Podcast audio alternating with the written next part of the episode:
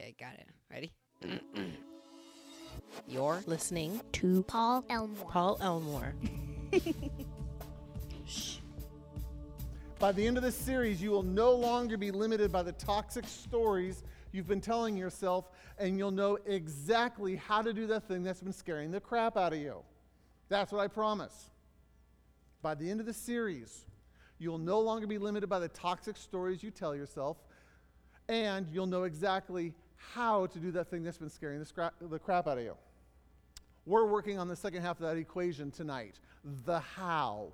Because the how is always the hardest. It's always easy to know where you want to go. You can look at the brochure, you can go online, you can say, hey, this looks pretty good. I, that sounds great. How are we going to get there? In fact, a lot of people. A lot of people go, if I don't know how we're going to get there, I'm not even allowed to dream about where I want to go. I see that all the time in my office. It's like, what do you want to have your life become? What do you want to do? What kind of job do you want to get? What kind of relationship you want to be in? What kind of financial status do you want to have? Where, where do you want to live? What kind of car do you want to drive? And they're going, well, I don't know how I'm going to do all of that, so I guess I'm going to s- just stick with what I got. No, no, no, no. You're allowed to read the brochure even if you have no idea how you're going to get there.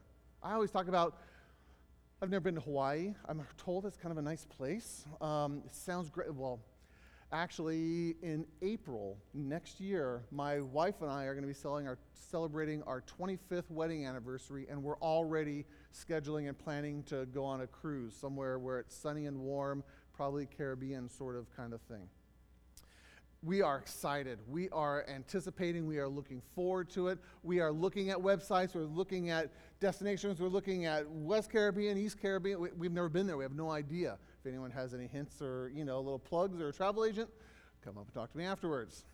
Um, but even if we don't know how we're doing it yet, we are dreaming and we are loving dreaming. We're loving counting down. We're loving having a good time. So if you're still not sure how you're going to do that thing that's been scaring the crap out of you. T- today is what we're going to kind of do everything we can to, to get that obstacle out of the way. Tracking with me so far? Wonderful. Let me get, apparently there's a button here that works, and hey, there it is. Um, how does this happen? That's the big question. And here's the answer. I'm not even going to make you wait. Here's the answer how to make it happen. We need strangers on our side who do not have preconceived opinions or limiting attitudes about us. We need strangers on our side who do not have preconceived opinions or limiting attitudes about us.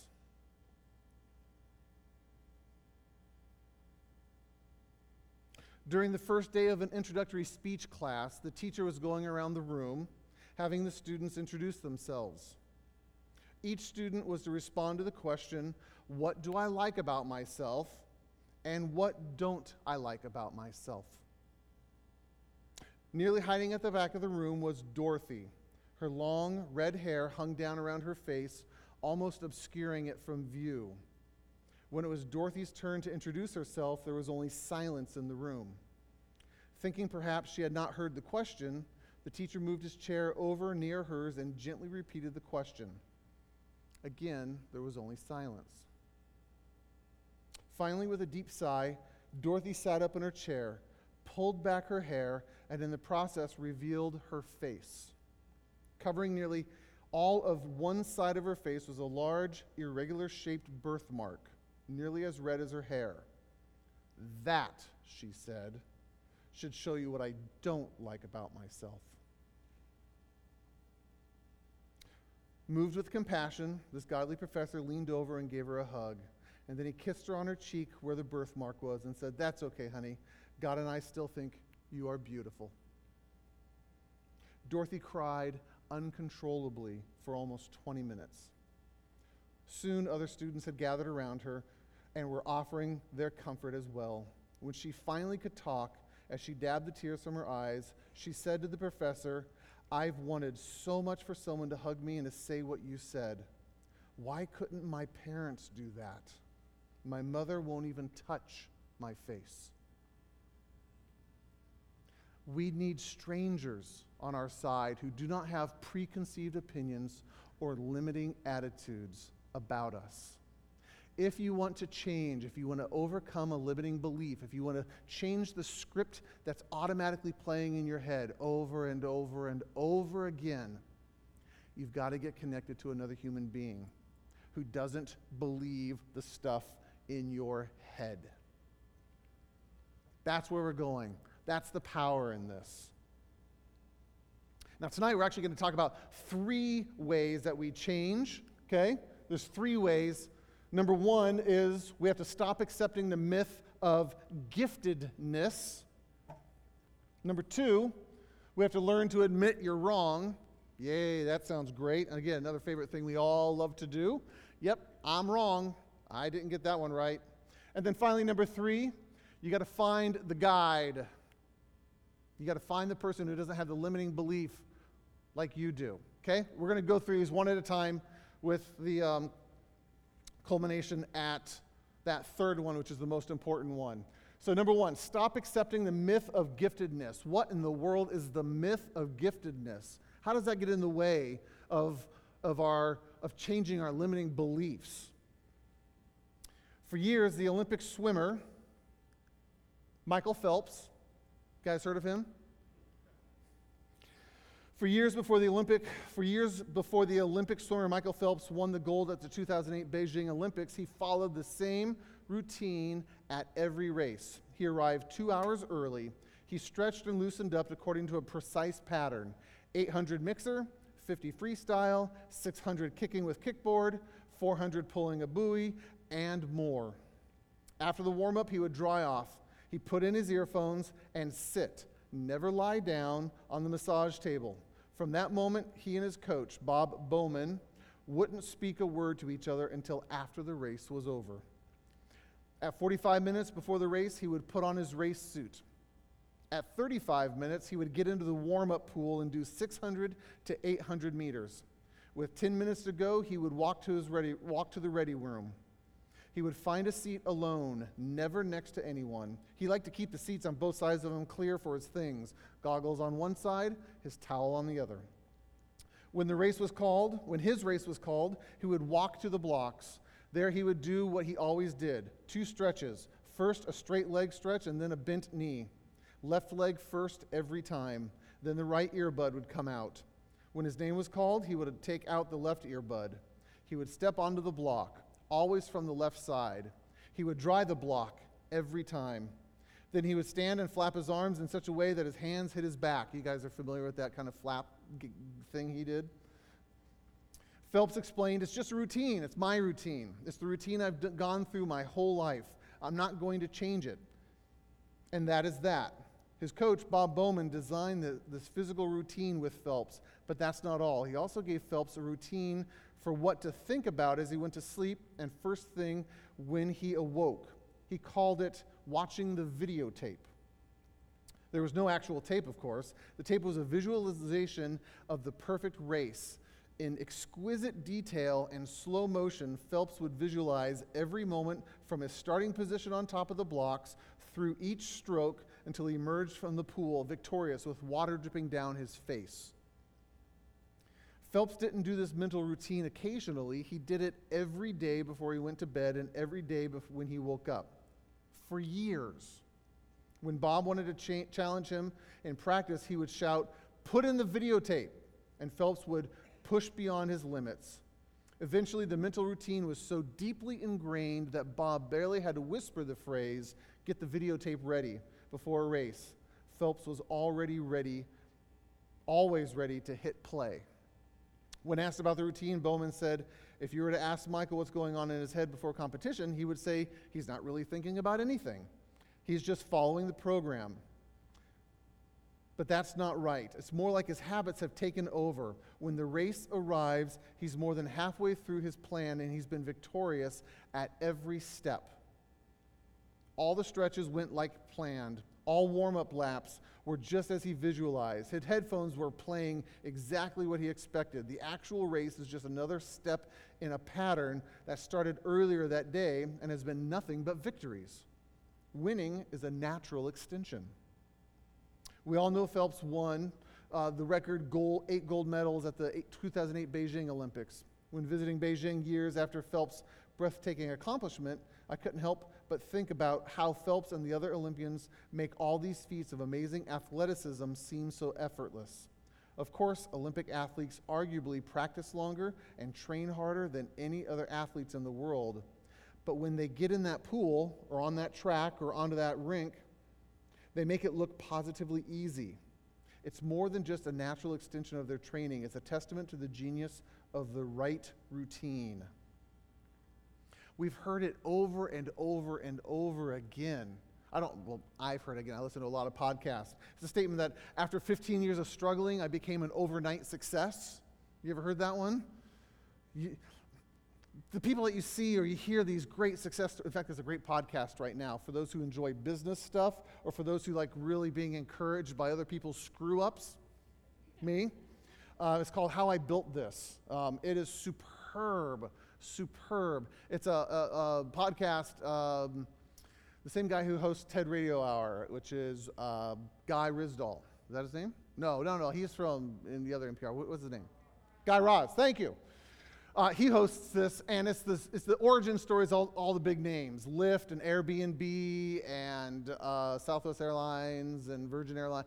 It's all the big companies that right now are going, well, of course they're awesome. I mean, that's how they just work. This is all the back, behind the scenes of when they are going broke and when the walls are falling down around them and when people are trying to take over. And it's the struggle and it's the fight and it's the battle and it's the, it's the war that happened.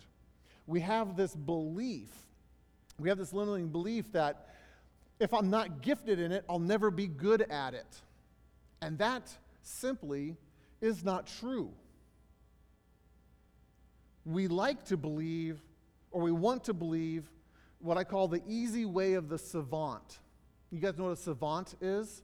Savant is someone who actually their brain is, is mechanically wired differently. That's kind of the Rain Man um, persona that you see in movies. Um, it's Good Will Hunting. Remember Will Hunting in, in that movie where he's the janitor, but he's this mathematician savant and he can do all sorts of crazy things without any training. We love that story and it makes really, really good movies.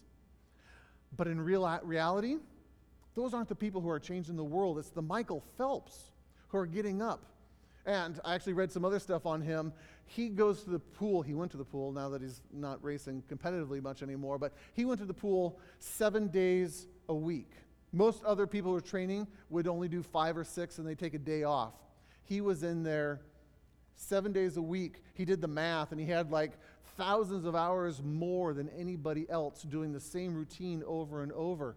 Greatness, change, getting good at anything requires struggle, repetition, trial and error, making mistakes. There is no myth of the giftedness. It'd be nice. Man, I'd love to have it. It would be a lot easier. In reality, life is more like this guy. Who's that? A lot of people don't know him, do they? Warren Buffett. Warren Buffett. Um, really nice guy, I'm told. You know how much he's worth?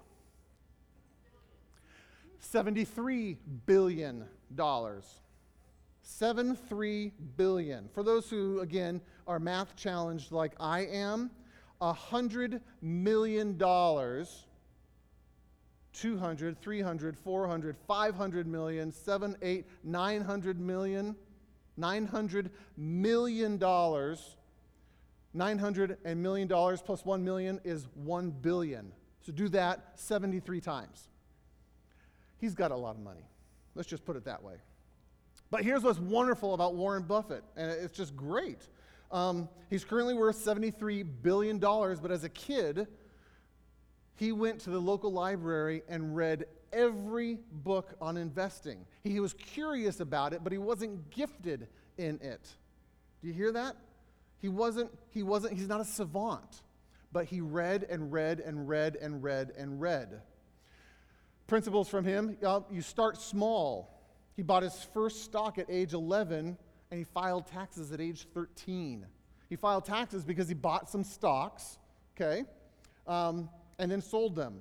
But you've got to start small. if you're going to make a change, if you're challenging these limiting beliefs, if you want to do something different, it's hard to say, let's, let's pick an example. I'm working this job and I really, really hate this job. I really think I want to be a CEO of a multi million dollar company.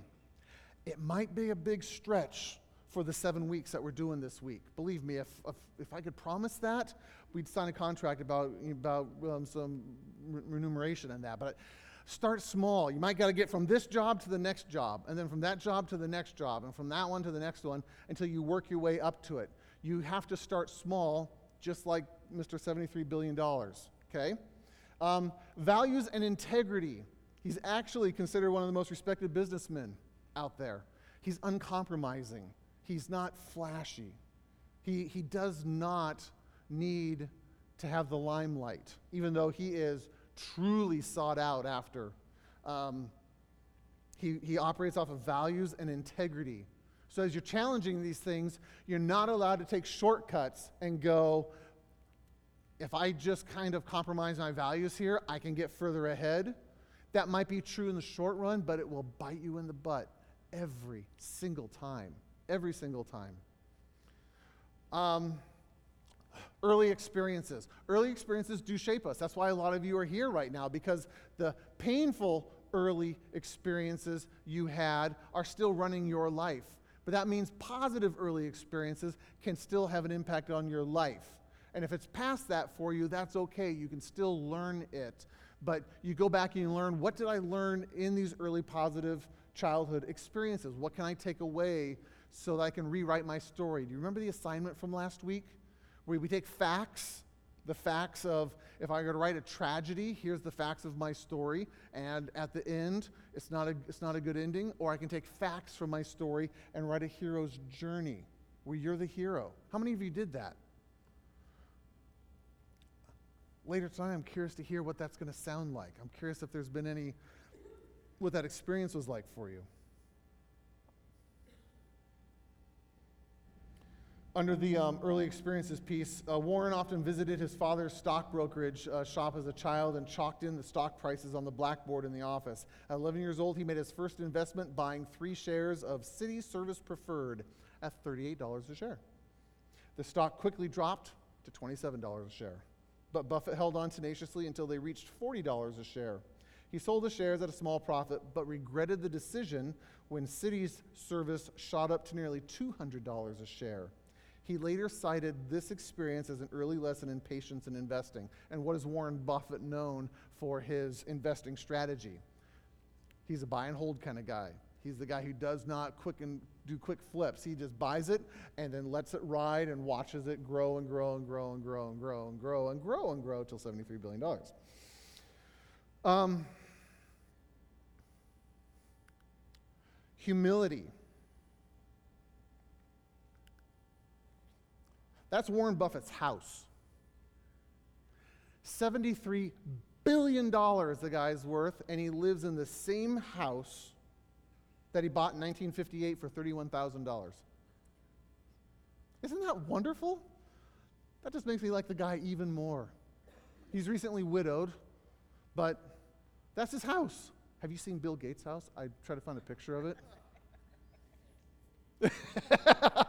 yeah, they're now tracking my computer because uh, I was trying to find images of his house. Um, man, uh, 50,000 square feet, something like that. It's, it's in the millions and millions and millions and millions and millions of dollars. It's awesome. This is, this is humility. As you're going through the change, you're allowed to say, I don't have to be flashy. I don't have to make a, I don't have to get everyone's attention from this. I'm going to allow this humility to shape me. Because when you do that, that's a longer lasting value. And then finally, oh, this stinks. Rejection is normal. Dang it. Rejection is normal. Mr. $73 billion Warren Buffett was rejected from Harvard Business School. Imagine that guy looking through his entrance exam going, mm, nope. That stinks. He got a master's in economics from Columbia instead. We're going to talk about that a little bit more. But rejection, I'm going to say that one again. as you guys are challenging your limiting beliefs, as you're trying to change yourselves, as you're trying to become a different human being, you will not get it right the first time. Don't expect it to. So, when, you, when, it, when it screws up, when it messes up, instead of going, see, dang it, I told you so, I suck at this. Why am I even trying? I'm just going to go back to where I was. You got to go, all right, excellent. Paul said, I'm going to struggle and fail. Check. Got that one off. The bad news is, you're going to get that check mark again and again and again. Now, the trick is to learn to make different mistakes every time. Try not to make the same ones. Okay, that's just kind of repeating. But if you can make more and more mistakes as fast as humanly possible, that's when you grow really, really quick. So that's really fun if you can say, man, I screwed up. Let me put it on Facebook. Here's what I messed up today, and here's what I learned. My, um, my daughter recently was applying for a different job, and so I was helping her with a cover letter last week or whenever it was. And we wrote a nice cover letter on there, and at the bottom of the cover letter, we said, here's three, here's three mistakes I've made that your company will not have to pay for. And wrote down three mistakes. And here's what I learned. She got a call, she got an interview. Do you know how hard that is to do nowadays, by the way? When they're getting a lot, a lot of interviews or a lot of uh, resumes coming in, it stands out. It's fantastic. So, rejection is normal, failure is normal. That making sense? Everyone tracking with that? There is no myth of the giftedness. I do believe there are bents, okay? Um, I'm not wired for numbers, and I could learn how to do accounting if I really struggled and worked at it and tried. I probably will never ever become Mm, a Warren Buffett kind of numbers guy. Just probably never would happen. I'm not bent in that way. I have bent in other way, but I could learn it much, much, much better than I know it now. I just don't have the desire to learn that. And there's a lot of other. In fact, last year, you know how Facebook puts up these little. Last year you posted this, and last year you were doing this. This year, last time, last year, this time, I was learning Spanish. And this little Spanish app, um, Duolingo, I think it's called and it was great. It was telling me I was becoming 6% fluent, 7% fluent, 8% fluent. I got to 12% fluent in Spanish, whatever that means. And then I realized I have no Spanish speaking friends. I have no context to use Spanish. Um, and there's about six other things I'd rather be doing instead and learning. So I just made a conscious decision Again, I could have kept learning it. I really could have. I wanted to learn it because when I went through high school, I cheated my way through two years of Spanish. Blatantly, uh, unashamedly cheated my way through Spanish. I regret it. I wish I would have known Spanish better. But not anymore. I got more things to learn now. So you get to pick and choose where you get to, spend your limited time and energy. But it's the message. You hear the message? I could learn Spanish if I wanted to say no to other things. I could learn accounting if I wanted to say no to learning Spanish. Between Spanish and accounting, I'm not sure which one's better. Um, I could learn a thousand different things, but I have to be selective in what I spend my limited time and energy on. It's the message that says, I can't learn it. I can never learn Spanish. I just, I never could do it. Again, you probably could learn it. You might not be as, as fluent or as um, natural at, at it as someone who has a propensity towards languages. Does that make sense? Is everyone tracking with me there? I want you to be, be aware of the, the can't message. All right. Number two, in the three ways that we change and we learn, is we have to learn to admit that we are wrong. Technically, it's the internal messages that are wrong. It's not a shaming statement that says you're wrong, you're bad. It's not that. The internal messages are wrong. Here's what I mean by that. And this is actually kind of uh, frustrating and difficult when we're conflicted, when we have to challenge limiting beliefs. It actually creates some dissonance within us because, on the one hand, we're going, I'm repeating this statement over and over and over again. I, I'm not very good at this thing. I'm not very good at this thing. I'm convinced that I'm not very good at this thing. I've been told my whole life I'm not very good at this thing. That actually feels comfortable. That message has a deeply well, deeply um, dug rut right through my brain, and it's easy to stay in that path, and it feels comfortable because it's familiar. And then someone says, You actually might be smart enough to learn this thing at that point, I have to make a decision. I have to either go, nah, and I'm gonna tell, I'm gonna defend it to my death that I am right and I suck at learning this thing, and you can't convince me. Or at some point, I have to go, stink. I have to admit it, but I'm wrong. This belief that is familiar and comfortable with me, I'm wrong about that. I can't defend it anymore. I have to give that up and I've been wrong for the last 20, 30, 50 years. I have to let that go. And how many of us, again, love being wrong? We just sign up for that and going, yes, please, I can't wait to be wrong all the time. We hate that. But there has to be, again, that, that humbling of our hearts, humbling of our spirits that go, I'm willing to let this thing go, this thing that's kept me safe, this thing that's kept me protected. I'm going to let it go even if that makes me look foolish, dumb, stupid, scared, all those kinds of things. We're conflicted when we have to be wrong. Yes, ma'am.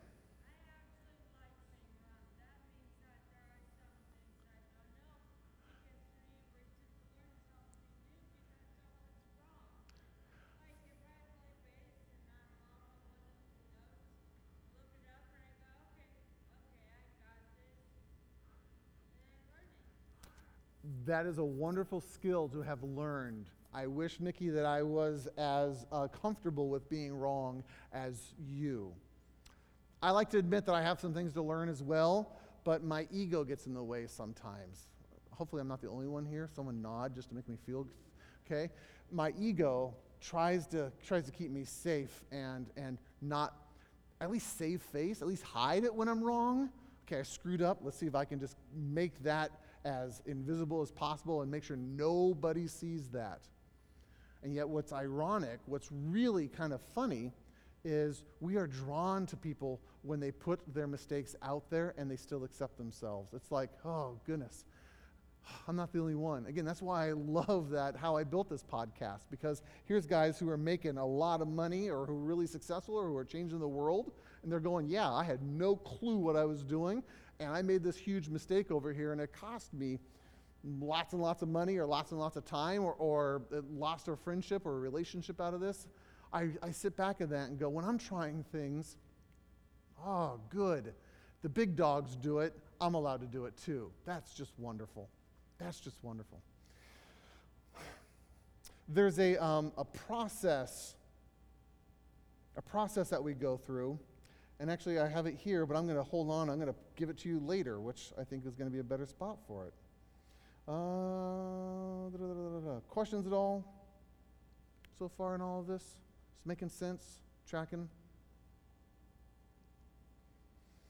Now, I'm assuming, I'm guessing that some of this stuff isn't new information. This, this model of you have to try really, really hard, you have to put in lots and lots of hours, you have to struggle, you have to challenge the negative talk all of that has been espoused by lots and lots of other people before me. It's the third element which makes it all come together. And that third element is the main thing we're talking about this week. And that third element is you have to find the guide. You have to find another human being that you can borrow from. Again, we need strangers on our sides who do not have preconceived opinions or limiting attitudes about us. If you want to change the fastest, let's find somebody. Let's break it down a little bit. We need to have strangers. Why do you think we need to have strangers? Why can't we have a really good friend or uh, a family member. Yes. Hold on. Wait, wait, wait. Watch. Hey, guess what? I think, hello, we, we tested it and the Octamic is working. So you get to be the inaugural. You have to talk between the eyes this time. between the eyes. Now I forgot the question. I don't like microphones. No, no, seriously. Um, why can't it be a good friend? Because they they do have preconceived ideas. They know our history. They know our background, and they're emotionally involved. Yes, they're emotionally involved. That's very, very true. You got to have a fresh perspective. A lot of people are looking at me this mic going, What in the world are you thinking? Why do you have an octopus? I told the story last week, so if you weren't here, there's a story behind this. You have to have that fresh pair of eyes. You have to have that fresh perspective. You got to have someone who hasn't bought into your story, the skewed story. Does that make sense? Has to be strangers. Um, I actually am a huge fan of the master and apprentice model. A lot of people doing the, um, the mentor thing. Mentor things are, are great. I think mentors are fantastic. You gotta have those people who come alongside you. I actually love the concept of a master and apprentice model better. I was going to do kind of like the knight and, and squire model as well. That's been kind of done, but it's the a, a, an idea of a master and apprentice is you actually go and you spend times learning a specific skill with them. You actually leave your home and you go and you live with this person to be um, immersed into this new skill, into this new uh, uh idea. Again, back to the Spanish thing. If I could have picked up and moved to Spain or moved to Mexico or moved to whatever Latin America country I, I want to pick or whatever version of Spanish I want to learn, I would have learned it much, much faster because if I got to buy dinner, I better learn the Spanish word for dinner, right? I got to figure out how to put a roof over my head. Immersion, getting yourselves into the culture always will change faster and faster. It's a proven method over and over and over again. It works really, really good. Um, examples of guides. Guides are a very prominent literary tool that has been used. You familiar with the guide in literary? Um, anyone know this guy? What's his name? Yoda. Who was the hero of Star Wars, the, the original stuff back from the 70s? Don't get started with the bad series. I don't care. But the original, the original uh, Star Wars movie, who was the hero? Luke Skywalker. But Luke Skywalker was lost until he found who? Yoda shows up. Let me for you, show you the Force, will I? Whatever he does, right? His job wasn't to save the universe or to fight Darth Vader. His job was to equip the guy who's going to take care of that. I'm going to show you how to do this. Fantastic. Um, next one. Who's that? Newer movie. Come on. Anyone? Say it loud. Haymitch from Hunger Games. Yes, it's Woody Harrelson from Cheers. That's where most of us know him from. Haymitch from, from Hunger Games. Again, who was the hero of, of Hunger Games? Katniss, Everdeen. But this guy showed up and said, Let me show you how the game is played so that you can succeed better at it. He came along and guided her. Next one. Who's that? it's Gandalf. Come on, everyone knows Gandalf. Who's the hero? Who's the hero of well, which story do we want to pick? He's in a bunch of them. Let's do Lord of the Rings. Frodo Baggins. Frodo. I love the character of Samwise. That's a whole nother speech right there, but Frodo, he had to bear the ring, and Gandalf had to give him the, the direction, the guide. One more. Who's that? Who is it? Dumbledore. Who's the hero of the story? Harry Potter. Dumbledore, he came along and said, I'm going to teach you, I'm going to train you, I'm going to get you out of the situation you're in, and I'm going to give you access to this entire new world that you didn't even know existed. And every single one of them, every single one of them had to leave their existing life behind. Luke Skywalker had his aunt and uncle killed, and he went off to the um, wherever Yoda lived. Dagobah, I knew someone would help me out, okay? Katniss had to leave and she had to go uh, to the training facility and have uh, Haymitch follow her, right? Um, Harry Potter, he couldn't live with the Dursleys anymore. He went off to Hogwarts, which is actually one of the things that makes the story so attractive because here's a, here's a protagonist who literally escapes his tragic life. How many want to sign up for that? How many of you want someone like Hagrid to knock on your door and go, Guess what? You're a wizard, Harry. You're much better than you thought you were, and I'm going to take you to this wonderful, magical world. Man, I'd sign up to go to Diagon Alley. That'd be fun. How many have never read Harry Potter? I just want to make sure I'm not doing too many spoiler alerts. Okay. I'll be careful. Well worth the read. Um, uh, what was the last guy? What's his name? Uh, Gandalf. Frodo couldn't stay in the Shire. He had to leave. Do you hear, see a theme? The reason that these stories work and sell millions and millions of dollars in a, in a theater is because the story is true. We get drawn into the story and we want to live their lives. And yet, these guys, Frodo didn't have to worry about losing weight and paying taxes and making sure um, that the store's running okay. And he, did, he, didn't have to, he had one job, one job only get the ring to Mordor, right? How many haven't seen The Lord of the Rings? I'm just, okay. Fewer numbers on that. That's better. I should do a spoiler alert kind of subtitle or thing for some of these, so I don't, I don't want to give them away, but he had to leave. He had, he had a central focus of, I'm going to change this, but I'm not going to change it alone. I'm going to have other people around me. Why don't we do that in real life? Why do we try to hide? Why do we try to say, I got to do this better by myself? Any guesses? Anyone have ideas why it's so hard to do that? We would be embarrassed if we admitted that we needed help. That's a huge one. So, so was a hand back here? Say it again in the, in the octopus, please. False pride. False pride. Anyone else? False pride's true. Yes. Again, the octopus is so that so that the recording can pick up on some of this. Other people are too busy. Other people, the mic, the octopus isn't working right now. Other people are too busy. Oh, that's a huge one. Huge one, right? I don't want to be a burden. Or I do want to be a burden, but no one's available right now. And so I'm lonely. I hear that all the time. People going, I'm desperate to change. I would love to be able to change, but no one, no one has the time. Chelsea, is this? There it goes. Okay. Our individualized society pressures us to accomplish things on our own.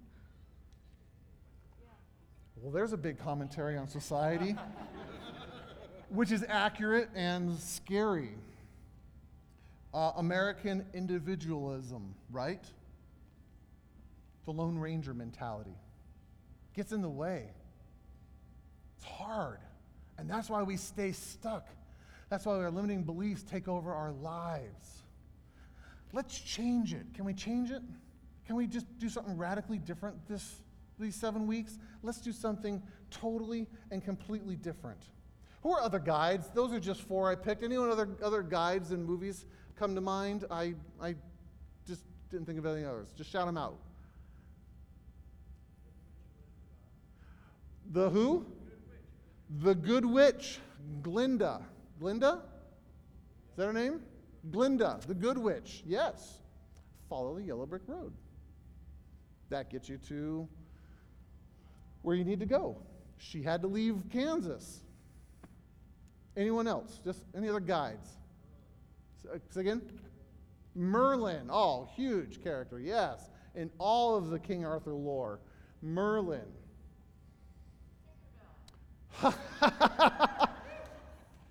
Very accurate. What was Tinkerbell's job? Besides flitter around and annoy people. Say it again? To guide people to Neverland. She's the gal who had the magic fairy dust. You know, grabs her and shakes her on the kids, and they float up, and away they go. Her whole purpose in, in, the, in, the, in the story version of it um, is is that transition character. We got to get some way, we got to get them from, from point A to point B. Let's invent someone with wings called Tinkerbell. Give me one more. Just, there's lots of them. Who? Morpheus. Morpheus. Red, red or blue, right? Which pill are you going to take? Mr. Miyagi. Come on. Wax on, wax off. They get stuck in our head. We love them. We love them. It's the best. Let's find a Mr. Miyagi. How about that? Let's find a Morpheus. Let's find a Tinkerbell. This, oh man, it's going to be super, super good. oh, that's my favorite. Who's that? Leo McGarry from West Wing, my favorite series. Just love it. He's not the president, he's the what? Chief of staff. But he's the guy who is always, always guiding or consulting with the President of the United States. Now, again, I, am not worrying about uh, uh, fictitious or realistic or the character. He viciously loves his people, but he takes no crap from anybody. It's awesome. Leo McGarry. When he died, uh, in real life, the actor died, John Spencer died. It was, it was tragic, and they had to work the story around him. There's great story around that, but we'll do that later. Guides help you create new associations. That is their job. Guides create new associations. Because, why is that? Because it is much more difficult to remove negative associations and much easier to add new associations. I always use the example I need you to forget how to tie your shoes. Just stop. Don't, re- don't remember how to tie your shoes. How's that? That's never going to work, is it? We'll always remember how to tie our shoes. We have muscle memory around that. It's a lot easier to say, here's a new way to tie your shoes. You can do it this way and this way and this way, and now you can choose which version you want to use. And the more you use a new version, and the less you use an old version, the more this becomes muscle memory, and you can do it faster and faster and faster. But you probably will never forget the old, the old way to do it. I talk about two radios in my office. One radio over here is the one that's playing the, the scripts from childhood, and it's on a station I don't like. It's really bad music, it's really bad messages. And there's another radio over here that I finally got tuned in and dialed into some really good stuff. I like the music, I like the messages, I like the, the programming they have on it. On really, really good days, the new radio station is turned up, the volume's pretty loud, and the old radio's turned down. On bad days, it's just the opposite. The old station's turned up and the new one's turned down, and I hear the old messages playing a lot. I don't actually know if there is an off switch on the old radio. In fact, I would argue there is no off switch, it's only a volume because we don't ever forget. We can't ever unlearn those dangerous or painful messages. It's always a balancing act between which message are we hearing more and more. And we can, we actually have control over which radio we're turning up and which ones we're turning down. We're going to talk about how to do some of that later tonight. But um, it's much, much easier to add a new association than it is to remove a negative association. That's why we need the other person who says, I got a new way to tie shoes. Have you ever tried it this way? It's like, huh, I only thought there was one way to tie shoes. With the advent of YouTube, I found out I have been tying my shoes backwards my entire life. There's actually a right and wrong way to tie. Sh- I didn't know that, but whenever I tie my shoes, the loopy kind of flips up and it always gets in the way, is always untying. I didn't know that, but if you actually fold it over the other way, it lays down nice and flat and your shoes never come untied. Thank you, YouTube. But I still tie my shoes the old way because it's easier. but I know there's a different way to do it now. I just, again, wear flip flops or I don't care or whatever that is. Um, anyone who that guy is? Talking about guides, anyone know who he is? And if you do, I'm going to be really impressed. His name is Benjamin Graham. Benjamin Graham wrote a book called The Intelligent Investor in 1949. It is the book that influenced Warren Buffett the most. So much so that when Warren Buffett enrolled at Columbia Business School just to study under this guy, Warren Buffett, $73 billion. I learned the hard way. I'm not gifted at it. I just practice and practice. Had a guide. He had a guide. Can you imagine being that guy going, man, this guy turned out okay, like a student, not bad. $73 billion.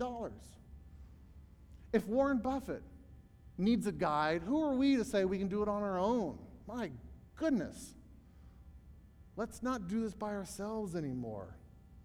And then, lastly, when it comes to finding a guide, we have to surrender to the guide. What in the world does that mean? Why do we have to surrender to the guide? I want to show you a clip. This is a spoiler alert. Sorry, it's near the end of the movie. So if you haven't seen this movie and you want to see it, fair warning.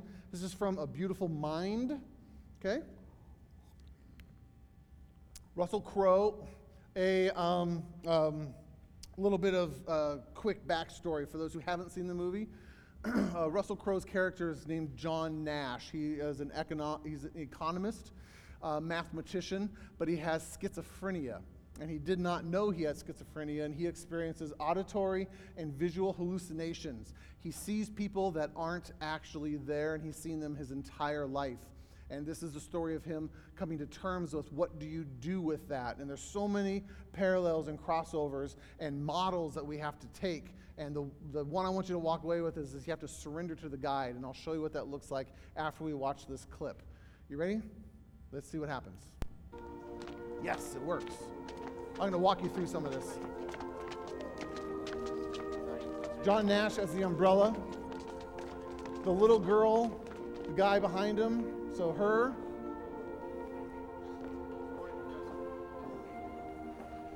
John, and him. And you can't ignore me forever. Turn it up a little bit, Chelsea. Charles, you've been a very good friend to me. The best. I won't talk to you again. He's a hallucination. He doesn't exist. I just can't.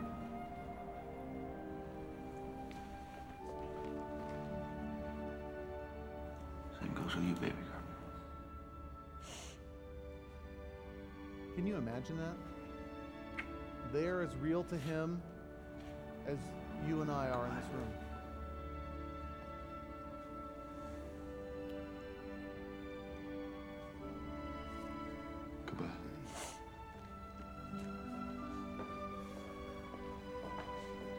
Remem- remember that moment. Remember what he just said and did. There's the third character who doesn't exist. He's a hallucination. That guy's real. I was wondering if I might audit your course. It's, um, it's an honor, Professor Nash. Is something wrong? This will be my first class. Good morning. Eager young minds.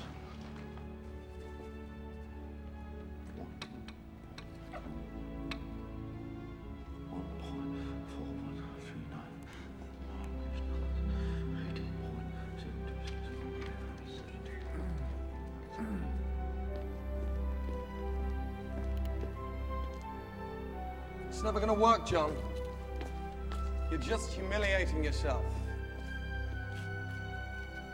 It's pathetic. You are being pathetic.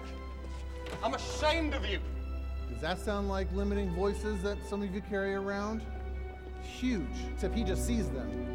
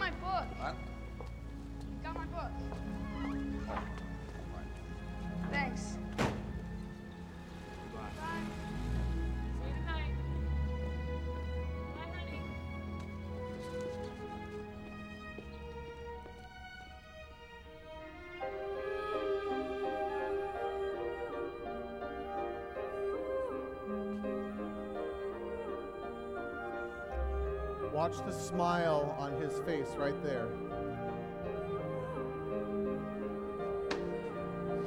And he gets up, he erases it all. I'll come back to that in a minute.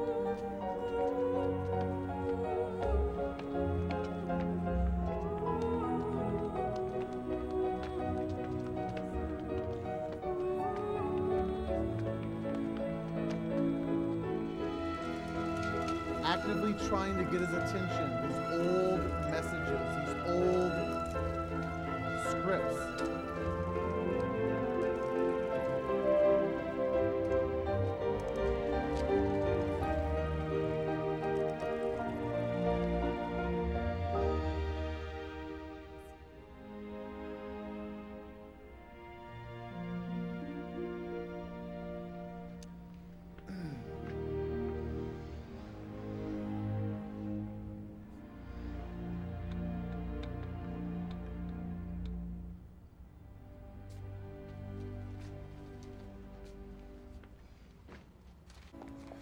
I was thinking that I might teach.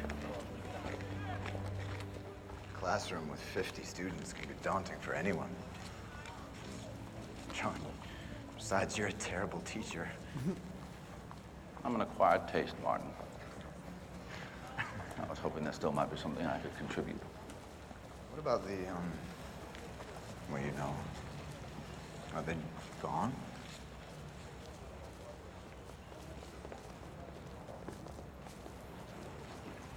No, they're not gone. Maybe they never will be. But I've gotten used to ignoring them, and I think as a result, they've kind of given up on me. I think that's what it's like with all our dreams and our nightmares, Martin. We've got to keep feeding them for them to stay alive. John, they, they haunt you, though. Well, they're my past, Martin. Everybody's haunted by their past. Well, goodbye.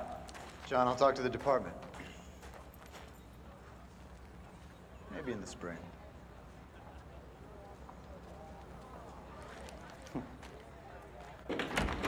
Here's the important part. Watch this. This is Thank you, brilliant. Professor. Goodbye. Have a nice day. Goodbye. Papers in hand, Mr. Byers. Professor Nash? Can you see him? Yeah. You sure? Positive. He's within your vision. Good. Forgive me, I'm just always suspicious of new people. See you next week. I'll see you next week.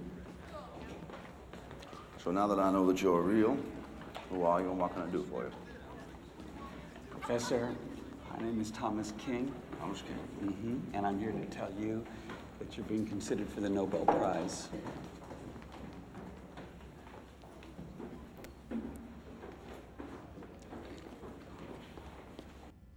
We could spend the whole night taking apart that clip, but it is so elegant. Can you imagine both how disturbing schizophrenia is an incredibly disruptive um, experience for those who have it, but in a way, it's almost refreshing because you can see and hear uh, this person outside of you who is giving you these negative voices. You're pathetic, John. It's never going to work. You can't ignore me.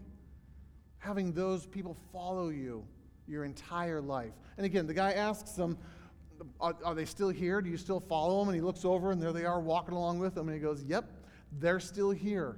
That radio never got turned off. They're still here. He can still, still aware of them. But he's learned to, number one, accept that they are there. And then, number two, learn coping mechanisms. What was his coping mechanism? It is, it's, it's just so fantastic. What was his coping mechanism when in the hallway someone he's never met shows up before and he knows he has a propensity of making up people or, or seeing people that don't that other people don't ex- that other people can't see what was his strategy what did he do He asks someone who knows they're real, and she goes, can, can you see him too? Yep, I can see. He's standing there. He's within your field of vision. Yep. All right, thank you very much. She was the guide. The gal in the red, sweat, uh, the red sweater for 30 seconds was the guide because he knew he could not trust his own senses. He understands his flaws, he understands his weaknesses, he understands his struggles, and he's come up with an elegant coping strategy, which he says, I have to trust someone else's perception more than my own. I have to surrender to the guide. And when that person says, Yes, that person's real, wonderful, I'm John Nash, it's nice to meet you, how can I help you? Isn't it elegant? Isn't it beautiful? He doesn't try to talk himself out of it. He came up with a strategy and he says, I'm going to trust someone else's perception to get me through this moment.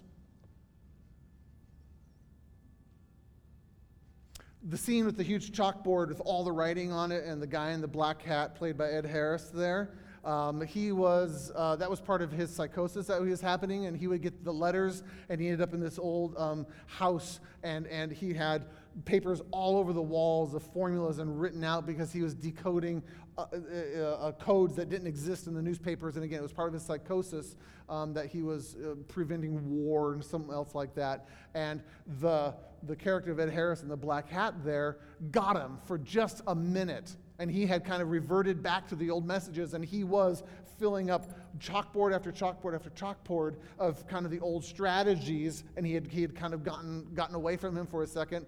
And then Ed Harris showed up there and kind of looked at him like, Yep, gotcha. I win. And the minute that happened, he goes, Wait a second. I am not going to listen to this because I know that it's detrimental. I know it's not real. And he starts erasing all of it. Even though, for someone who's having that kind of psychosis and that break with reality, that's actually highly comforting. But it gets repetitive. He had to say, I'm going to give up what makes me comfortable. Remember the end of last week? I'm going to give up what makes me comfortable because I know it's detrimental to me and he found a guide. His wife, who we didn't see very much here, his wife's fantastic in this movie. Again, well worth the well, well worth watching. Old movie called A Beautiful Mind. That's what I want us to find because number one, we have to admit to ourselves, I got these messages playing, I got these scripts playing. I'm not ignoring them anymore. I'm going to be really, really clear about what they are. Here they are. Now I got to find someone else who I'm going to trust. I'm going to surrender to them and I'm going to say, Tell me what to do. You're better at this than I am. Please walk me through something different. And I'll do whatever you tell me. Because how many of us, well, we've seen that in lots and lots of movies. Um, Luke Skywalker says, Yoda, I don't want to do what you say, and I'm going to go off and do whatever I need to do. And that doesn't turn out so good, does it? Frodo same thing. Uh, all the characters at some point don't listen to the guide and it backfires on them. And they have to come back and go, I was wrong, you were right, I was stupid, well, how do I fix this? And they go back and they let the guide direct them, shape them, move them.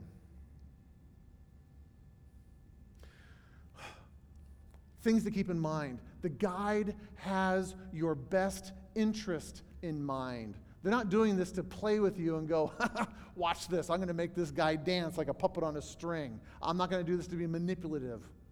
I'm going to do this because I have their best interest in mind. And yes, I'm going to push them, I'm going to make them uncomfortable. I got to make Frodo carry the ring, and it breaks my heart that he has to carry it. But he's the only one strong enough to do it because Shire folk have strength about them, which I'm surprised by and now my heart is broken, but I'm going to ask him to do it because he can do it. And I know that he's going to make it through. By the way, we always need a Samwise somewhere in there to go, Mr. Frodo, no, near the end there where he, you know, again, for those who haven't seen it, I won't give it away. Mr. Frodo. Sam, I've got to do this alone as he's on the boat sailing across the thing. I've got to do this alone. I know you do, Mr. Frodo, and I'm coming with you. Good movies. Okay. Here's the other thing that kind of plays into some of this. Um, they're going to ask you to do uncomfortable things. We covered that. Um, you have to understand they have a different perspective uh, and more information than you. And they will not always give you that information. I always think about it kind of the burning building. You're in the building and it's burning down, and the fireman is on the ladder outside your third story window, and you're going, I think you have my best interest in mind, but I'm not actually sure. Can you give me kind of what's your training? How, how, how many years have you been doing this? Um, who made the ladder that you're standing on, and how well was it tested? Can it hold both of our weights? Um, if you start questioning in those moments, there's sometimes when the guide says, Get out of the building, get on the ladder, shut up. Just do what I say, and I need you to trust me. Again, because they have your best interest in mind, but they don't have time to explain it. It would be detrimental. We, it, we have to move into a level of trust to get, to get progress. For constantly second guessing and challenging them, we don't get very far. All right.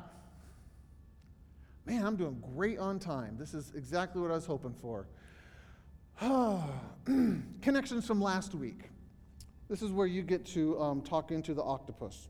Um, curious for those who did the assignment where you got to write both stories, or if you made any connections, if, if some of this foundational information we started with um, in some of the worksheets resonated in some way, and you're able to understand, oh, this guy said this, and this is where that doubt started to get implanted, and here's how it's kind of grown. I'm Curious if anyone would be willing to share some of those stories, and then we're going to take those that foundational exercises, and we're going to take it to the next level today, and then this is where we're going to go afterwards. But I'm curious if anyone made any connections from last week that you'd be willing to share with the group. And here's here's why I want you to share, and then you get to talk. Um, research has shown that, that of all forms of human motivation, the most effective one is progress. Why? Because a small concrete win creates momentum and affirms our faith in our further success. In his 1968 Harvard Business Review article entitled, One More Time How Do You Motivate Employees? One of the most popular Harvard Business Review articles of all time, Frederick Herzberg reveals research showing that the two primary internal motivators for people are achievement and recognition of achievement. We want to celebrate in your wins. So if you just connected any dots, number one, I want you to enjoy that, that small win, and then we want to enjoy it with you. Okay? Research based. That's why we're doing this. So anyone want to share anything they connected with? One octopus, no waiting.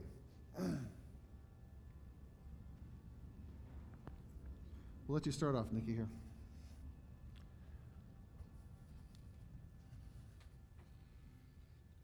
Oh, it's so cute. You like them? Talk between the eyes, please. Between, yeah, it's. There you go. Can you hear? Oh, I can even hear me. Yay. So, it happened over nine years ago. I was in such a horrible car accident. I think y'all might know this by now, because it's kind of a big deal, I guess. I was either driving up or downhill on a very windy road, going around the corner, missed about three quarters of it, wound up off the road, really slammed into a tree, went to the hospital. They removed part of the frontal lobe of my skull. I was told my brain got huge, so I had a lot of info up there. But it was through all that I had to relearn every single tiny little stupid. It gets stupid once you know you've done it all before. Yeah. I had to learn it all over again. Yeah. And that's why, Go on. sorry, that's why I like to know that I've done something wrong because I then get to be shown what to do that's right. So I now know how to walk. Yeah. I know how to write. I know how to talk, obviously. Yeah. And I know how to graduate high school, and I know how to play bass guitar, and I know how to cook awesome food. So, learning and realizing you're kind of stupid at some things and learning from that is a wonderful thing. I mean,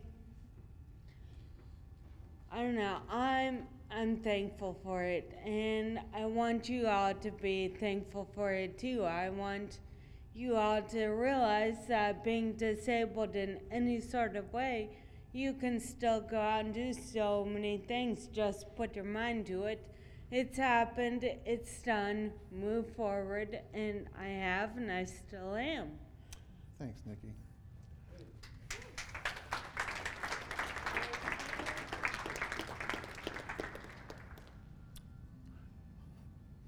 Hi, it's nice to see you. Oh. Yes. Big, beautiful. What's his name? Emery. Emery? Mm-hmm. Emery. Thanks for being here, buddy. He's my retired guy job. Yes. You can hang out here anytime. I think he's in, in the aisle because he wants to get noticed. Yes, and he's doing a great job. He's doing a great job. Anyone else make some connections? You learned where some of those those limiting beliefs came from, or after you did that assignment of rewriting your story, focusing on either the negative or positive, you had a different understanding of your story that you'd be willing to share. Yes, sir.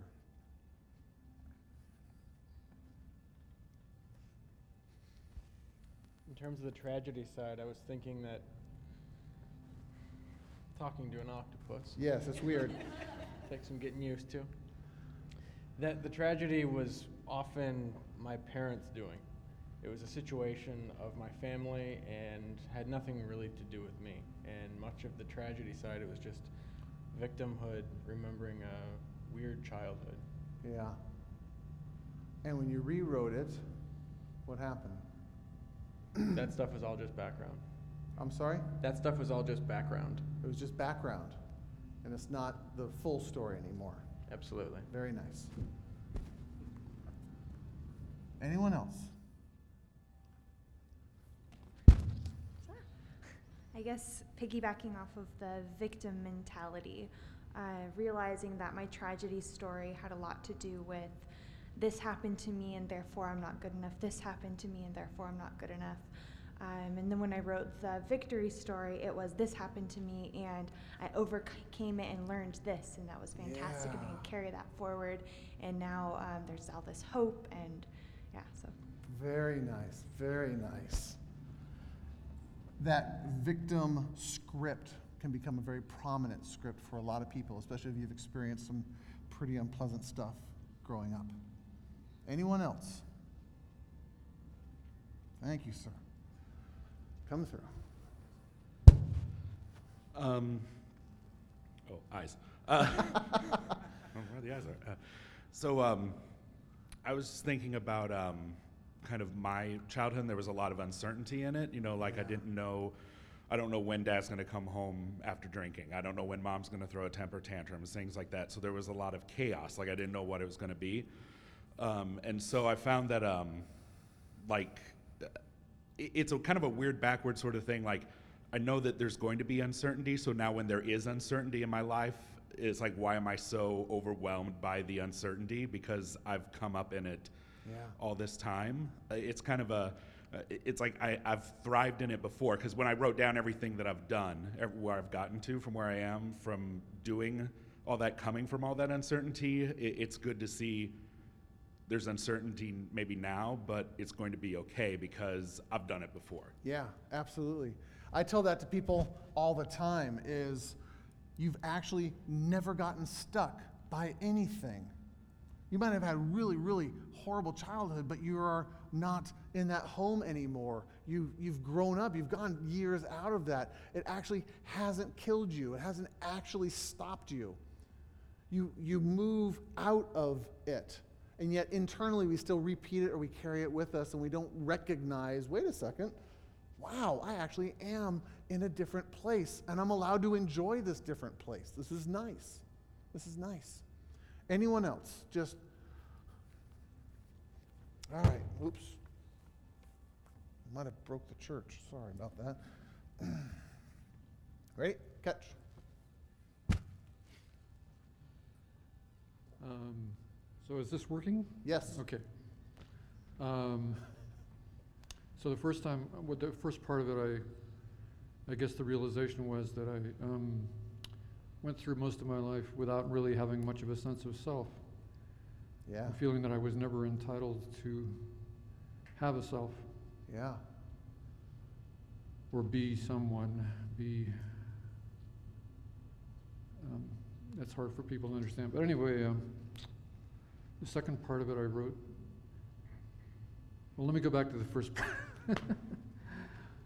the thing that I used to do, and I still do it, is I withdraw from situations and from people. And of course, you never really succeed in anything when you're withdrawing, when you're dropping out, when you're disconnecting, when you're disasso- uh, dissociating, spacing out. Yeah. So my life has not been a big success in that sense. It's been, you know, you could say it was a tragedy. But Yeah. on the other hand, the second part, I, um, I never did give up completely. I just kept trying, and even though I made mistake after mistake, very, very, very bad decisions along the way, um, I'm still growing and I'm still learning and I'm still here. And I have three daughters who are amazing and doing very, very well. And I Very got to see them grow up. So I didn't quit completely, and that was, that was a kind of a heroic thing for me. Very nice. Thank you so much. Anyone else? I got time for one more, and then we're going to go to the next part of this journey.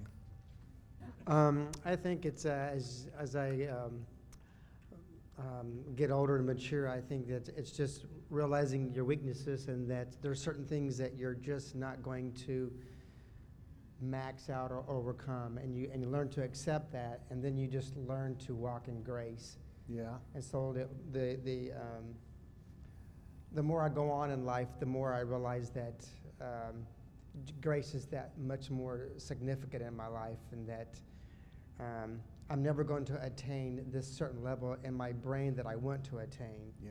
Because it's just humanly impossible for me. Hmm. Uh, why other people around me uh, seem to attain it very easily. Hmm. You know, for me, I think it's just I don't know. It's like Paul's thorn in the flesh or something. That this Mm. this is a weakness that, for whatever reason, is put into the DNA of you, and you have to accept it, uh, and, and then find you know ways to cope with that. All right.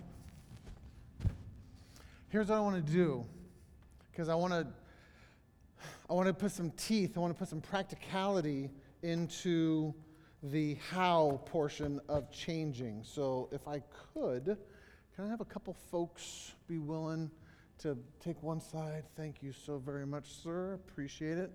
I'll let you take that half of the room. I'll let you take this half of the room. And um, for those who need writing utensils, we have a plethora of. Anyone want to pass out the pins, just like hot peanuts at a ball game? Anyone need a pin? Thank you very much. There's more up here if we run out of those. Um, here's where we're going to go with some of this. I'll wait for you guys to get that in your hands so you can follow along, and then it'll make a little bit more sense. Very nice. Very good. You got some already? Good, good, good. Gosh, he's cute.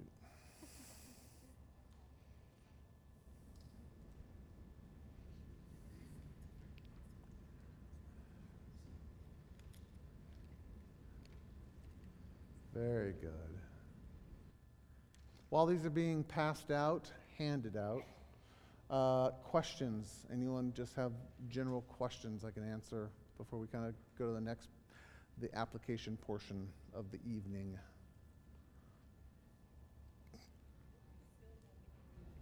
I'm sorry, say again. From last week? Do we have any left over from last week? I'm imagining Chelsea might be able to come up with any. Nope. Okay, she's shaking her head. No, yes, no. Uh, there was some in the front row. I didn't. I didn't take them. So, um, if you go to the website that I showed you up there, which was paulelmore.com, to the podcast episode, you can actually download the PDF of last week's worksheet. So you can get it online in that way. Which will be the same for this week. So if you take this home and it gets lost or your dog eats it or something, um, you can download another copy of it once I get the episode posted. It's usually posted by Wednesday, oftentimes Thursday. Um, so keep checking back near the end of the week so you can have a copy of that if you want to listen to that or if you need, again, PDF versions of that worksheet. You have the worksheet now. Um, last week I had you write down what do you want. There's that dream, that, that goal, the here's what I want to have different in my life. And I'm actually asking, having you write it down again because so many people go, I just wrote it down one time. But if you ask them, what do you actually want in, in life? It's like, um, yeah, I think sort of maybe. I want you to get it so crystal clear you can quote it, very first thing out of your mouth. I want to have this thing in this way by this time so that I can enjoy this and this and this. I want it to be crystallized in your mind. So you have to write it again and again and again and again and again. That's the goal that you want. And then from there, you go into your beliefs. What limiting belief is keeping you from getting you what you want? That's the objection. That's that internal resistance that you feel. You have to get really clear. And I want you to narrow it down. Last week we had lots of you stand up and kind of share some of those things. I want you to get it down to one, maybe two sentences of it is this belief, it is this statement, it is this. Again, if we go back to that uh, John Nash uh, clip, the guy yelling at him he's walking in, You are pathetic. That's a very clear, objectionable statement. I want you to get super, super clear on what that limiting belief is. Now, you might have about 15 of them. Pick one to work on. Again, you don't try to do all of them at the same time. We're going to pick just one and see if you can get some traction under that one. And then, if you can, then you wash, rinse, and repeat. You can do this for the next one and the next one and the next one. You can download 150 of these things from the pod from the from the website and just do it again and again and again and again and again until you run out of limiting beliefs. They're just gone. You have nothing else left. So, what limiting belief is currently keeping you from getting you what you want? And then the behaviors. What do I do or don't do because I have this limiting belief? So, here's what it kind of sounds like and looks like because there's always a belief, a behavior, and then a benefit. So, a belief is, I'm never going to get a raise. That's just the belief. It's never going to happen. I'm never going to get a raise. So the behavior is you never ask for a raise. You never talk to your boss. You never bring it up. I worked with a lady um, a while back who uh, worked on average of two to three hours extra every day without any pay because she just had a lot to do at work but she was so scared to ask for a raise or to ask to just be fairly compensated for the hours she's been putting in. So, belief, I'm never going to get a raise. The behavior, you never ask for a raise. And what's the benefit? What would be the benefit of not asking for a raise? Because again, there's always a positive intent behind the limiting belief. How does it serve you? You won't get rejected. Absolutely. What else? I won't get fired. So I might as well just hang on to what I got. I call that the breadcrumb philosophy. I'm going to settle for breadcrumbs rather than ask for a full meal. So I'm not going to get fired. That's a good thing, right? That's a positive intent. Any other things? Not asking for a raise. Say again? Sometimes being a martyr? Hold on, wait.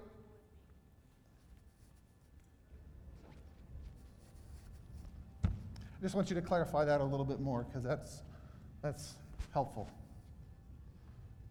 It's just an octopus, it's not going to bite. Being a martyr because, um, you know, poor me, I have, I'm doing all this extra work and Yes. nobody's recognizing me Yes. and, you know, my life is terrible and it's because of what you're not doing. And it actually reinforces the role you might have been placed in early on in childhood. You're, you're the scapegoat, you're the odd man out, you're the whatever. So it reinforces that. All of that is beneficial, it keeps you safe, right? That's the benefit. See how that works? You get to clarify what the belief is, what the behavior is, and then what the benefit is. Then, if you flip it over, you get to do the new one, okay? The new one is instead of the old limiting belief, what positive replacement belief would you like to have instead? Again, that's the shoot for the moon. That's the dream. That's the I'm allowed to actually say that out loud. I didn't think I'm allowed to ask, I would like to make more money. Oh my gosh, I said that out loud. I hope no one heard that. I would like to make I would like to make more money. I would like to make more money. Okay? That's the belief. I'm worthy of making more money. How about that for a belief system? New and better behavior. What new thing do you want or need to try, but find yourself scared, worried, or freaked out by? What's the behavior you want to put into that? What will it actually look like? That's the tangible, practical, down and dirty, measurable way to see if you can start to change. And then what are your benefits? If you are guaranteed to be able to do this new behavior tomorrow, guaranteed you could do it, how would it change your life? That's a huge, huge question. Be fun to play with and dream and answer. If I had more money, if I had more money, I could buy groceries. My gosh, that would be fun. I wouldn't just have to settle for whatever I could find. Groceries would be awesome. I would love to do that.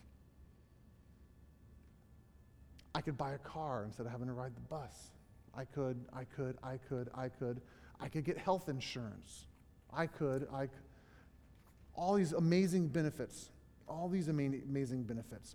Here's why I want you to take some time to clarify what the behavior is. And the behavior portion is very, very, very important because that is the thing you're going to ask the guide to help you with. Someone in this room, I'm hoping, is going to be able to help you with not just the belief, but the behavior. The behavior, by doing the behavior, it's going to actively challenge the belief at the same time. So, for instance, um, we had someone last week who said uh, she was hesitant about writing and putting herself out there. She could go, uh, the belief system that she could have in there is I want, I want to believe that I'm a very good writer and I have something to contribute to, uh, to people's lives to make them feel better. The behavior is I want to write a blog post or an article or whatever that is one a week and I want to have it be edited and clean and good and nice. That's now measurable. That's a task. That is, that is something very specific. And then, if I could do that, the benefits are I start to, you know, uh, get a readership, I get a following, I get whatever, whatever. Okay, lots of benefits to that. If she were here, she could go, I need someone who's actually good at writing. Is there anyone in the room right now who says, I think I got some skills at writing? I enjoy writing, and I would love to help someone learn how to write? I see one hand right there. That would be you would now get together and you could have conversations and you get to be the guide for a season in her life. How about that? Wouldn't that be cool? Wouldn't that be nice? What are your thoughts? You want to try this? This is the experiential portion of the thing. I can come and I can talk all day about changing limiting beliefs. The bad news is, is talking about them doesn't change any limiting beliefs. I was actually a little torn when I picked this topic because I knew that going in. Talking about limiting beliefs doesn't change limiting beliefs. Doing stuff changes limiting beliefs. So I want to create an invitation, an, an experiential kind of place. If you're willing, and again, not all of you are going to be ready to do this yet, but it's 836. Is there anyone who knows the specific behavior that they would like to get good at, but under that um, new behavior, new better behaviors thing, it says, um, I find myself scared, worried, or freaked out about. Is there anyone in the room who's real clear about, I want to I wanna get this skill set, I want to get this thing? Does anyone know what it All right, hold on a second, Nikki. I'm actually going to come down here first. Would you be willing to come up here and chat with me for a second? Come on up here. And we'll get the microphone. Tell everyone your name if you wouldn't mind. Sure. Octopus. Yes. I'm Justine. Hi, Justine. Hi. What is the thing that you would like to do? I wrote it down. um, have more meaningful two sided relationships that are meaningful, motivating, and I want to have a positive impact on people's lives. You want to have a positive impact on people's lives, and you want to have, what was the first part again? Meaningful relationships Meaning- two sided. Two sided, meaningful relationship. Ships. Ships, plural, So not like- just one. So like mentors and just be able to be vulnerable with the people that are, I come in contact with Got and represent it. myself.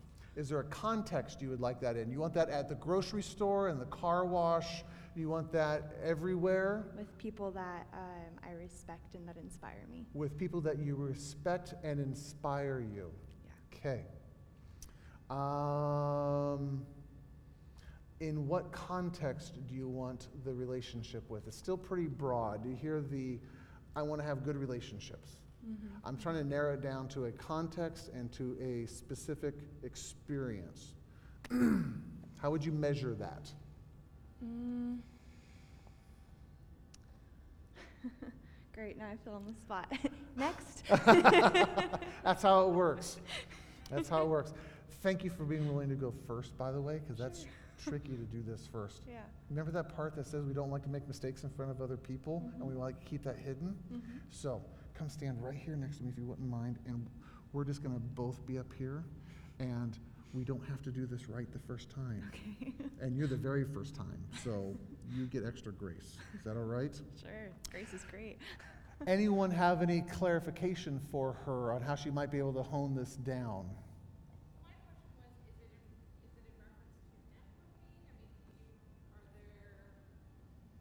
Do you know of people that you'd like to have relationships with, and it's a matter of just contacting them? Whoa. Ooh. Keep going. Or, yeah, I'm trying to understand like the context. Do you mean like a mentorship? Do you mean a friendship? What type of relationship? Is it work related? Probably more in the way of mentorship.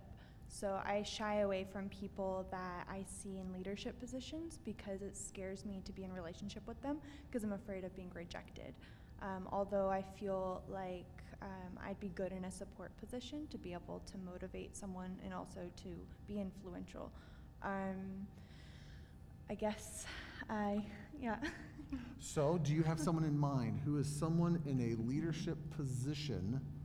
you scare the crap out of me. Hi, my name's Justine. nice to meet you. Hi, Justine. I'm Paul. So this was a conversation we had last week. You want to tell them a little bit about that conversation if you? Nope. you- okay. So- sure. um, so I came up to him after he presented last week, and I sat down and oh, I waited for him to be done talking to somebody else, and he came over and he actually sat down with me, and I said, "Hi, I really don't want to introduce myself to you, but I'm going to anyways." My name's Justine. Yeah, yeah. and then I rattled off um, a lot of my um, experiences this past year and how I've been going through a lot of growth and how I really want to pursue going into counseling and um, me being a counselor, want to go back to school for it, and a lot of the things that have happened in my life this year to um, grow and develop. And so now you're standing up here next to me telling everyone this. How does that Yeah. feel? Um, I don't know if you can tell, but my knees are shaking, and I'm shaking pretty hard. You want the stool? You can have the stool. Sure. What made you risk coming up and talking to me last week as we sat down over there? I went through a process this last year called Heart Change, and I actually just got done TAing for it. I love you, Ksenia and Marty, Martin. Um, we went through last. I went through in April, and it really changed my perspective on life. And the one takeaway that I took from it is, if you do the same things you've always done, you're going to get the same results. So, um, Yeah, I've been starting to try and step out of my comfort zone in lots of different ways, and this is one of those ways, talking in front of each of you, and also introducing myself to people that scare me and really inspire me, and I know can motivate me to grow and aren't, uh, could potentially reject me and really hurt me.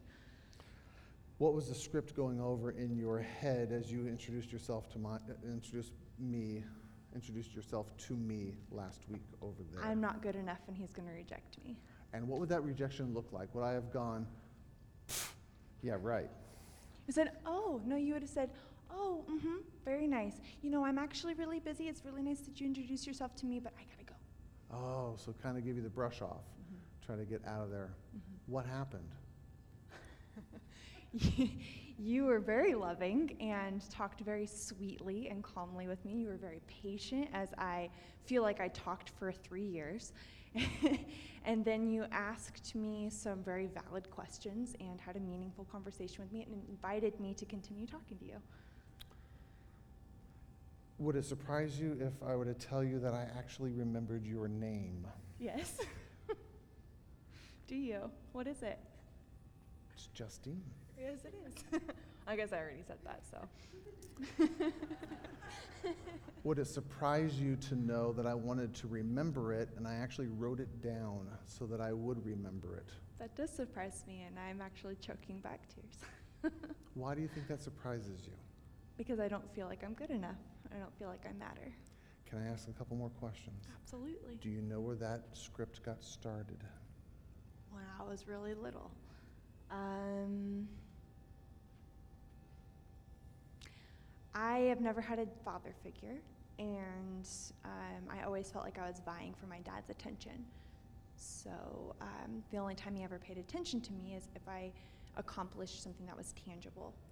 Never emotional, never my dreams or hopes. It was always if I really accomplished something like graduating from college or something. And the fact that I don't know you and I don't know what you've accomplished and I don't know what you've succeeded or failed in, and yet I still remembered your name, I wrote down your name, and I anticipated another conversation with you tonight does what to those scripts that were playing? It helps to silence them and gives me hope.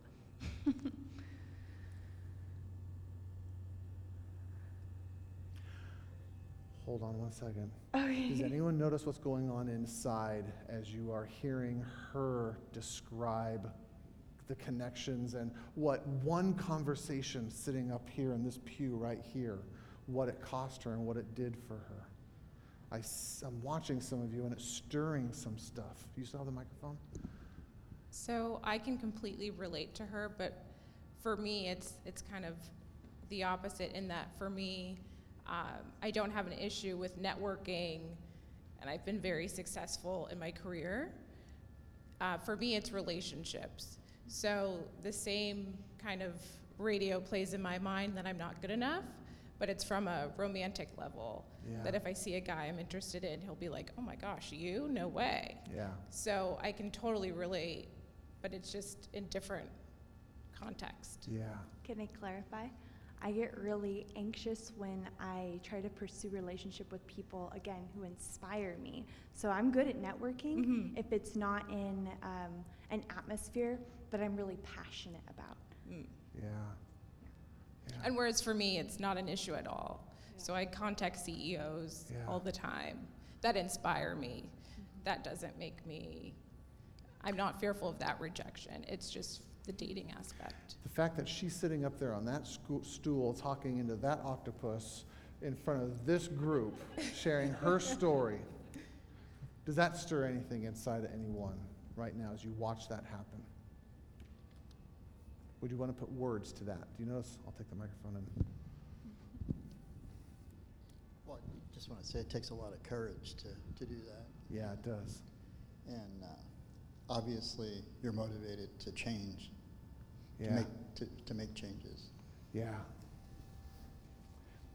She got a jump on the homework and she actually put it into practice last week before I gave the assignment. Which, if I was her dad, I'd go, Very well, good. uh, Here's some acknowledgement. That's nicely done. Well done. You're a good daughter. Or we can go, I don't know anything you've done, and yet you still have inherent value and worth, and you're worthy of my time after a, a thing like this. You're worthy of my time in other contexts, just like every one of you are worthy of my time. And I don't, I'm, I'm not something special. I'm just the guy who comes in for seven weeks and shares some stuff. I want you to have relationships that are connected, that you can walk for longer and longer time frames here. I'm honored that you get to practice with me. It's actually kind of fun, isn't it? In a throw up sort of way. Like, I don't know if fun is how I describe this. I just wanted to say it was such a blessing to my heart to. I know how difficult it is to become vulnerable. And you know, you think of trust, and then, oh gosh, this vulnerability can, can feel quite overwhelming. The beautiful thing that I saw happen tonight was I saw Jesus step in the middle of that. You know, you were willing to say, okay, I'm scared, not sure what to do, but I'm going to open my mouth and, and. It really, um, it blessed me to see what happened. God is good. Thank you so much. Your name? Victoria. Thank you, Victoria. You want to have another conversation when this, this whole thing's done for a few minutes? Sure. Okay. Let's do that. Okay, am I done? You're done. You can go sit down. Say thank you, Justine.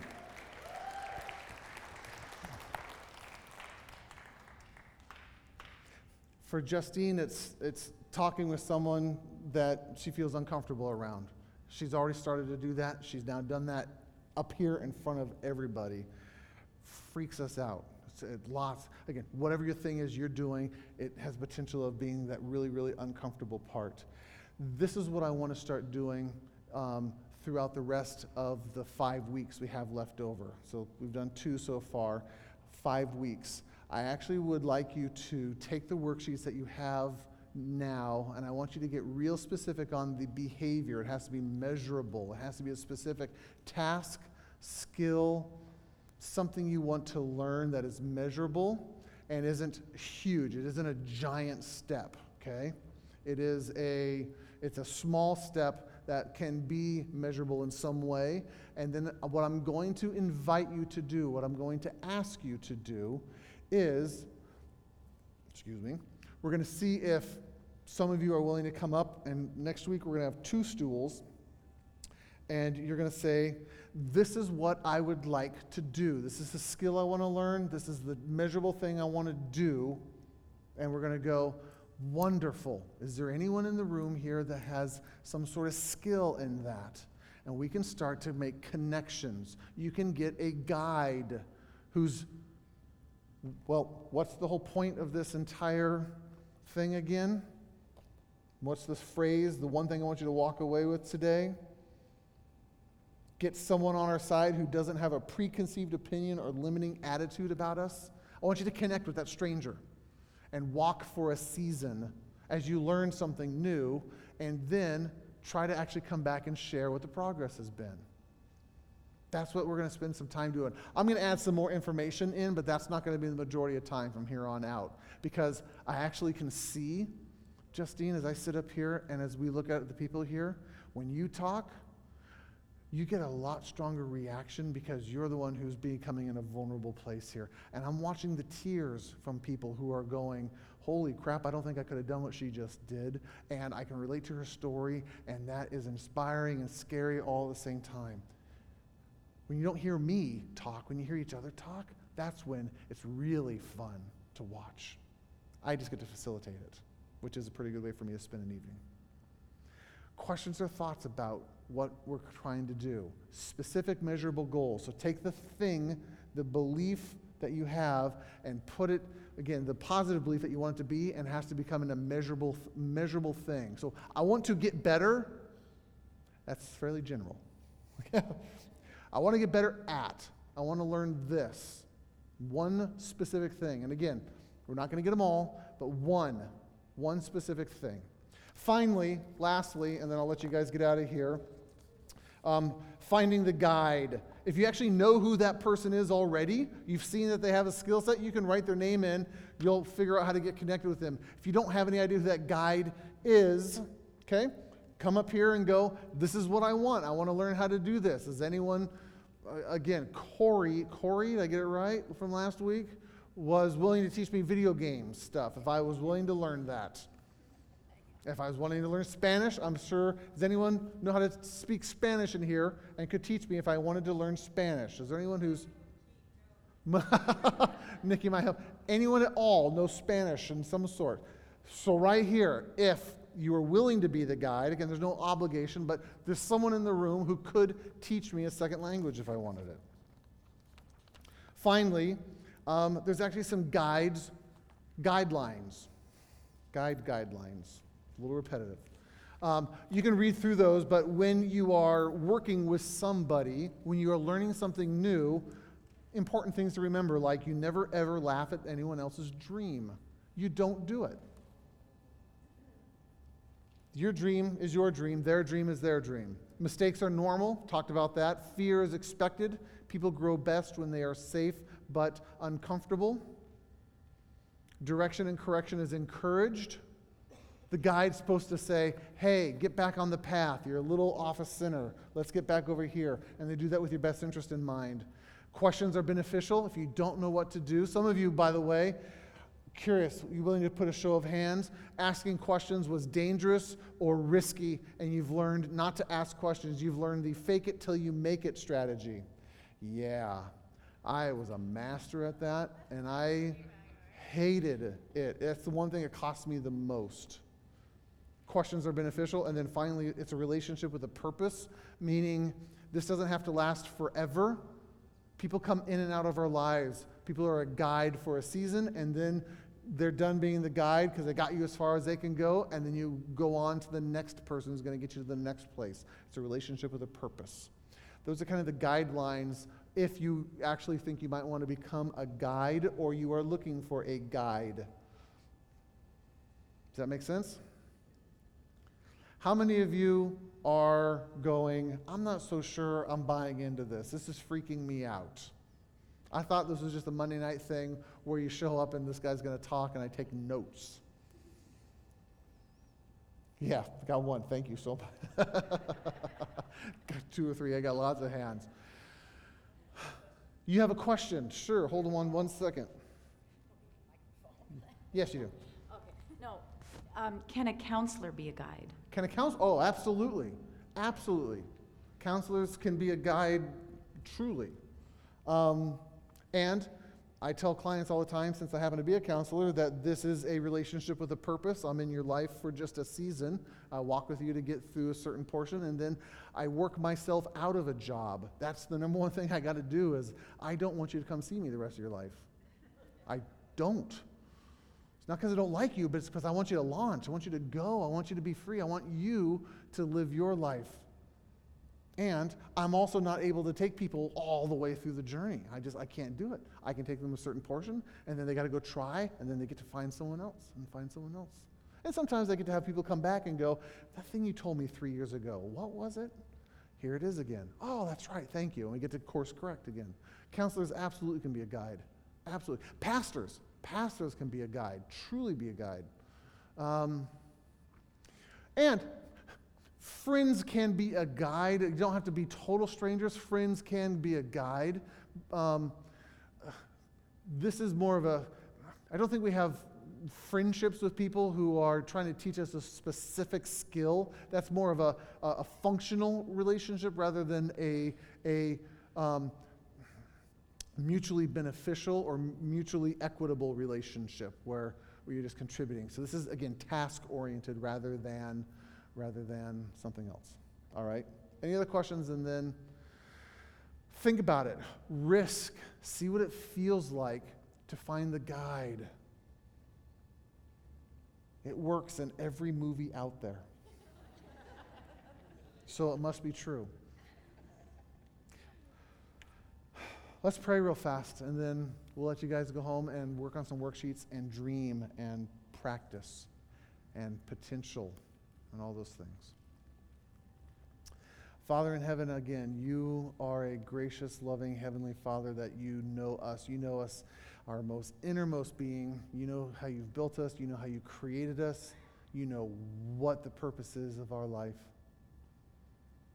Lord, I am confident that every single person here's main job is to bring you glory in everything that they do. I pray that they will find the unique, special, and gifted ways that you have equipped, and equipped them to do. Let them hear and see and know your voice and your hand and your guidance in the most unique ways possible this week. May your word come alive to them and may you bring them comfort and peace and love. Thank you for being a gracious God and in your holy and precious name. Amen. Amen. So say we all. Good night. Thanks for listening to this podcast. If you'd like more information, please visit paulelmore.com.